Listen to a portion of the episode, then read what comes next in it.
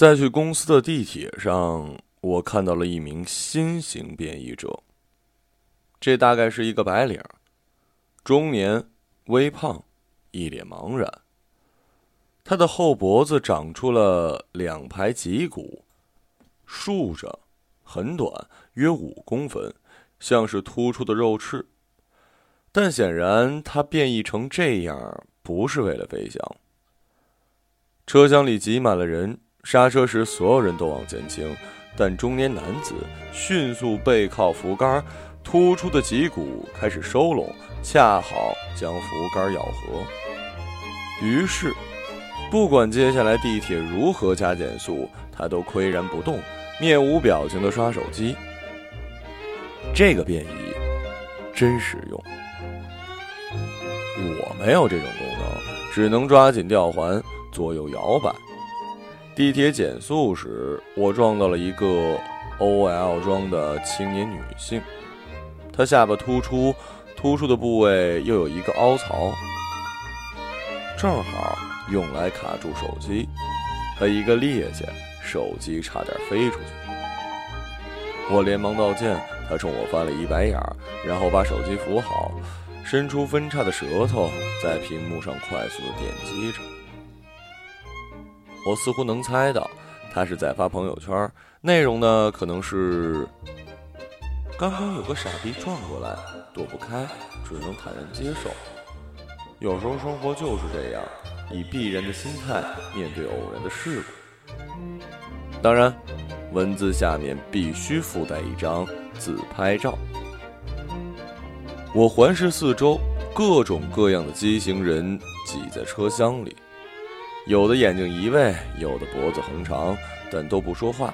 每个人都在玩手机，车厢里一片死寂。我却听到无数咚咚声响，不重，却也不绝，像是隔着厚厚的云层传来的闷雷。如果以前的人看到这幅场景，肯定会觉得是一幕诡异的哑剧，不寒而栗。但现在是变异时代，人人都感激这些身体的异状，这是自然的选择。他们说是身体对快节奏生活做出的适应和改进，是人类在进化树上爬得更高的铁证，是吗？我不这么觉得，我喜欢看一些老电影，在幽暗的屋子里，全息投影仪勾勒出那些旧时代的悲欢离合。那个年代，嘴只用来亲吻，眼睛只用来凝视，人们感情亲密，亲密的容不下手机。他们白天步伐不快，在夜里彼此相爱。一到公司。经理就叫我跟他去谈事情。我我我还有策划没写完呢。我支支吾吾的说：“别瞎逼逼，跟我去。”经理仰着头看我，额下的那个小洞如同一只嘲弄的眼。你给我听对方的心跳，看他们有没有在报价上撒谎。哦，对了，哦，忘了告诉你，我也是变异者。正常人的耳廓是扇形，而我是喇叭形，仿佛脑袋侧面长了两朵肉花儿。这种结构的耳廓能让我听到附近人的心跳，咚，咚，咚，咚。这些沉闷的跳动声永远在我的耳畔响起。相信我，你不会想体验这种感觉的。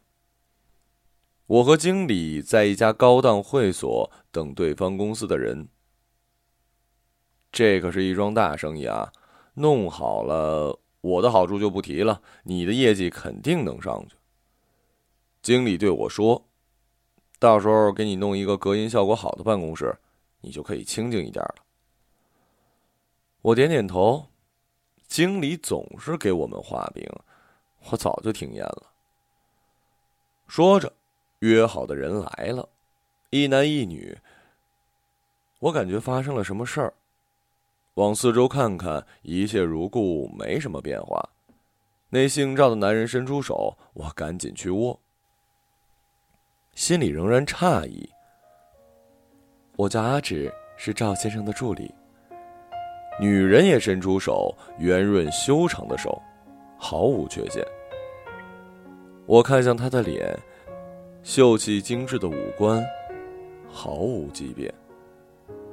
在疑惑的同时，我突然明白，为什么感觉到不对劲儿了。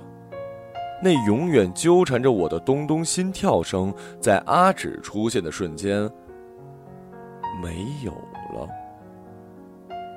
像是一轮太阳在他身边升起，喷薄出黎明，黑夜退却，久违的安静包裹住了我。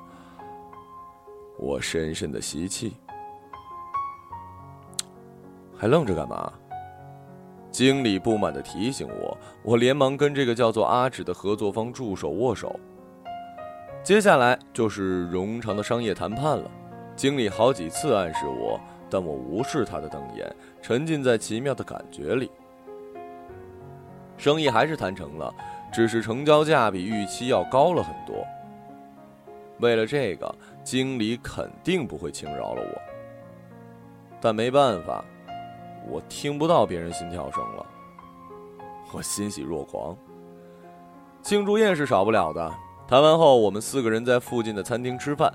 经理跟赵先生喝酒，浑然忘了刚才的剑拔弩张，互相揽肩，称兄道弟，推杯换盏。但事实上，经理每一杯喝下去，酒液都会顺着下颚的小洞流出来，这是他易变的机制。凭着自动过滤酒精的小洞，他在酒场上战无不胜。但他没看到，赵先生的后颈也开了许多细小的洞，如鱼嘴呼吸般的开合，一缕缕酒精蒸汽冒了出来。我和阿芷坐在一旁，看着他们醉醺醺的彼此欺骗，都默然无语。阿芷和赵先生走后，经理立刻收敛了醉容，冷冷的看着我。叫你出来屁用没有？让我多花了那么多钱，等着被收拾吧！啊！说完，他就走了。但我没去追，因为在阿芷的身影离开我视线的一瞬间，那些恼人的、沉闷杂乱的心跳声重新又响起，咚，咚，咚，咚，像是战鼓一样。像是厉鬼在笑。晚上我翻来覆去数水饺，数到两千多，依然睡不着。我以为早就习惯了心跳声，刻意把它处理成生活的背景音。但今天尝到了安静的滋味便再也无法忍受这深夜里无处不在的沉闷声响了。你给了一个瞎子三天光明，再让他重堕黑暗，他很快会发疯的。我不想发疯，于是找出阿芷的名片，拨了过去。喂，您好。一听到他慵懒的声音，四周的心跳声就如退潮一般的消弭了。我舒服的打了个颤。上一次有这种感觉，还是在。告别处男的那一刻，喂，我有些慌乱。嗯，我我们白天见过。哦，嗯，那你有什么事情吗？嗯嗯，没没，不过你能不能不要挂断电话？你把电话放在枕边，然后你继续休息。我犹豫了一下，还是实话实说。我想听见你的呼吸声，这样我才睡得着。那边沉默了很久，就在我以为他要挂电话或者已经睡着的时候，才传来他的声音。可是手机会有辐射的。嗯，那你可以插上耳机，手机远一点，话筒靠近你。我明天把话费给你充上。那好吧，晚安。我从来没有睡得如此香甜，醒来后，精神饱满的走上大街，太阳当空照，花儿对我笑。到了公司，连经理对我的冷嘲热讽都不放在心上。一整天我都在和阿芷聊天想来他上班也无聊，信息都会回，就算有什么事儿，也不会超过半个小时。他对我昨晚的举动很好奇，于是我跟他说出心跳声折磨我的事儿。真是可怜，其他人的变异都是为了方便，你这个却是个病。他打出这么一行字儿，这行字却让我鼻子一酸，几乎落泪。我缓慢的敲出：“你就是我的药。”想了想，又一个字一个字的删掉。邻座的王美丽见我对着屏幕神态古怪，凑过来，我连忙挡住。什么嘛，小气！他气鼓鼓的坐回去。有什么好稀奇的？我懂王美丽的心思，在许多场合，他或明或暗的向我表达过好感，但我始终敷衍过去。他其实长得不算难看，甚至从某些角度来看，也会让人心跳加速，脾气也不错。只是他的右手掌凹陷。手背拱出好大一个凸起，而且只有食指、中指修长灵活，其余三根手指已经退化成了肉瘤。这是他的手为了握鼠标而进行的变异。我生活在一个人人都在变异的时代，却从心底里抗拒这种畸变，哪怕我自己都是变异者。但好在。阿芷不是。晚上我约她出去吃饭，她打扮的简单，牛仔裤、短袖 T 恤，褪去了执掌的盔甲保护，这么看来清秀娴雅。更重要的是，牛仔裤和 T 恤的组合勾勒出她的身材。我悄悄打量，曲线没有到那种让人喷血的地步，但自然圆润，没有任何变异的特征。你在看什么呀？阿直有些嗔怪，我连忙打哈哈，开始点菜。接下来的过程并不稀奇，跟所有年代的约会一样，浅酌慢食，不紧不慢的聊。我找到很多话题，这过程真好，没有心跳，只有微笑。吃完了，我送他回去。别打车了。走走吧，正合我意。以往都是行色匆匆，现在慢慢游荡。路灯把我们的影子拉长又缩短。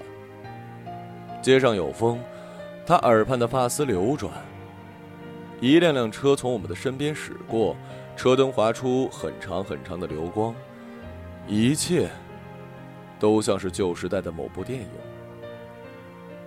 街对面走过一群女孩，穿着都很清凉。她们嬉笑着，走几步就会停下来，各自掏出手机，用长到夸张的手臂斜举起来，咔咔拍照。这种手臂变长的变异是为了自拍而激发的。我转头看到阿芷慢慢走着，她的脸在路灯下只是一个剪影。我们彼此建立好感的过程。并不比任何一部爱情电影更曲折、更离奇，所以我就省略了吧。我要跟你说的是阿芷的迷人之处，当然，只是对于我的迷人之处。他竟然也看老电影，这个发现让我欣喜若狂。在这个冰冷的钢铁丛林里，人如蚂蚁，每天。地铁把一车一车的工蚁送到蚁巢，工作一天之后，工蚁们又挤到地铁，在这一天剩下的时间里蜗居，整个城市就这么运转着，井井有条，忙忙碌碌。而有人愿意停下来，看一看过时的电影，是多么难得呀！他对变异者的看法也和我不谋而合。什么进化的选择，都是人们在欺骗自己。实际上，身上这些异化只不过是核泄漏和工业污染所催化的畸变。哦，呃，或许无处不在的手机辐射也帮了点忙。人类已经偏离了进化树的主干。我经常约他出来，在小小的屋子里看一场电影，然后讨论爱情、生命和一切。窗外人群熙攘，屋内时光静缓。再没有逼人疯狂的心跳了。我也会约他去打球，羽毛球，他的球技不错，我只能凭借体力优势偶尔获得胜利。不过让我觉得纳闷的是，他的脸上从来不流汗，即使身上已经汗流浃背，脸颊依然光洁。当然，你感兴趣的那一面，我也会做。我们大约在认识的一个月后有了第一次性爱，很美好，但我不能向你讲述细节。我能说的是，褪去衣物后，他的身体更加完美。他是异变时代唯一的例外，但他从不留夜，再晚也要离开。面对我的挽留，他总说还没有准备好。两家公司的生意谈到了后期。双方表面上都很满意，于是，又是一次聚餐。两个领导相互斗酒，阿直也被灌了好几杯。他不胜酒力，很快就昏昏然了。聚餐结束时已经接近午夜，阿直坚持要一个人回去。我本来都答应了，但看他走路有些歪斜，还是从后面揽住了他。他几乎失去了意识，靠在我的肩上。吐气如兰，我脖子上潮起潮落。我拦了一辆出租车，驶到了我家，一路送上楼。我住在一个很普通的小区，家家窗口漆黑，仿佛沉默的巨人凝视着我们。我开了门，扶着他简单的洗漱，他闭着眼睛，对一切浑然不觉。我在擦拭他身体的时候，再一次惊诧于造物主对我们的恩赐。已经太晚了，我没有心情做其他的事儿。抱歉，让你失望了。我只是扶着阿芷在床上躺下，自己也躺在他的旁边，享受着舒适的安谧。晚安，我对他说。他似乎已经睡着了，哼了一声，不知道梦里梦见了什么。我支起身子，越过他去关灯。这时，我的眼角捕捉到了一丝异常，下意识的朝下看，是阿芷。他的脸正在变化，本来清秀的五官慢慢松散，向四周摊开，眼、耳。口、鼻还是眼耳口鼻，但都向外扩展了几分。原来紧绷细致的脸颊变成软绵绵的一团，我的心里一阵冰凉。这才是阿芷的本来面目。为了省去化妆的时间，她的五官能在肌肉驱动下恰好的紧缩，组成好看的脸。他一天都在紧绷的脸中活着，只有睡觉时肌肉才会松开。这是全新的变异，是对自然美的摒弃。在这个畸变的社会里，他连每一次呼吸都小心翼翼。我颓然倒在床上，咚，咚咚，咚咚咚，那些沉闷的声响再次响起。比以往任何一次都剧烈，都密集。我用被子蒙住头，但没有用。逼人疯狂的心跳声在午夜里像潮水一般的涌过来，将我淹没。我曾经期渴求旧时代的爱情，不被变异沾染。就像你读完这个故事后，可以去拥抱恋人。但这是变异的时代。我们扭曲着五官，紧缩着身体，踮起脚在地铁里穿行，木着脸在公司里虚度，连我们的爱情都在时代洪流下零落成了灰。朋友，这是我这个时代的爱情故事，但是你不觉得很熟悉吗？